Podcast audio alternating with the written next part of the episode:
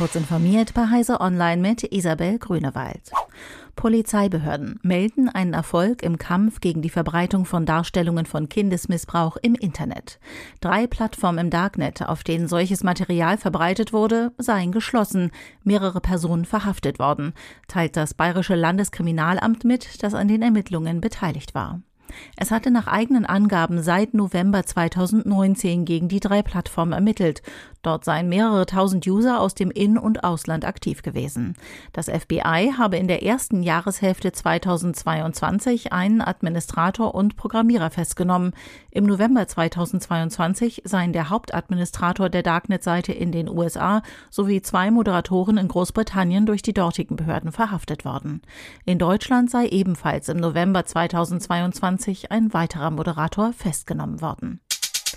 Weniger als ein halbes Jahr nach der letzten Zwischenversion hat die Document Foundation, die gemeinnützige Stiftung hinter LibreOffice, die Version 7.5 der freien Office Suite veröffentlicht. Ein vielversprechendes Feature ist dabei noch in der Erprobung.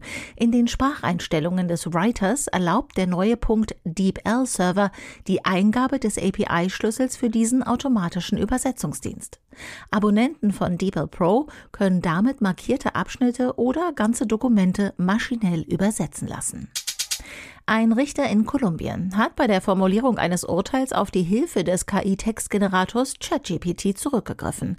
Er habe das Werkzeug benutzt, um zu begründen, warum die Versicherung eines autistischen Kindes für die medizinischen Kosten aufkommen muss, berichtet ein kolumbianischer Radiosender.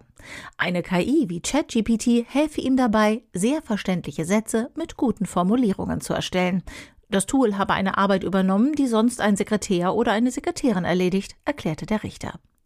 Der Chatbot selbst hat da aber seine Zweifel. Auf eine Anfrage des Guardian hin erklärte ChatGPT kein Ersatz für Wissen, Expertise und Urteilsfähigkeit eines Menschen zu sein.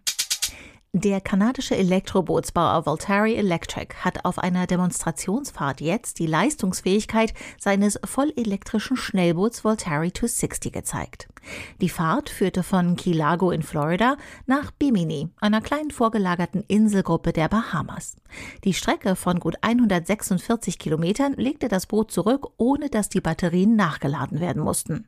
Allerdings fuhr es dabei nicht seine Höchstgeschwindigkeit von mehr als 96 Stundenkilometern, sondern tuckerte mit 5 kmh zu den Inseln. Diese und weitere aktuelle Nachrichten finden Sie ausführlich auf heise.de.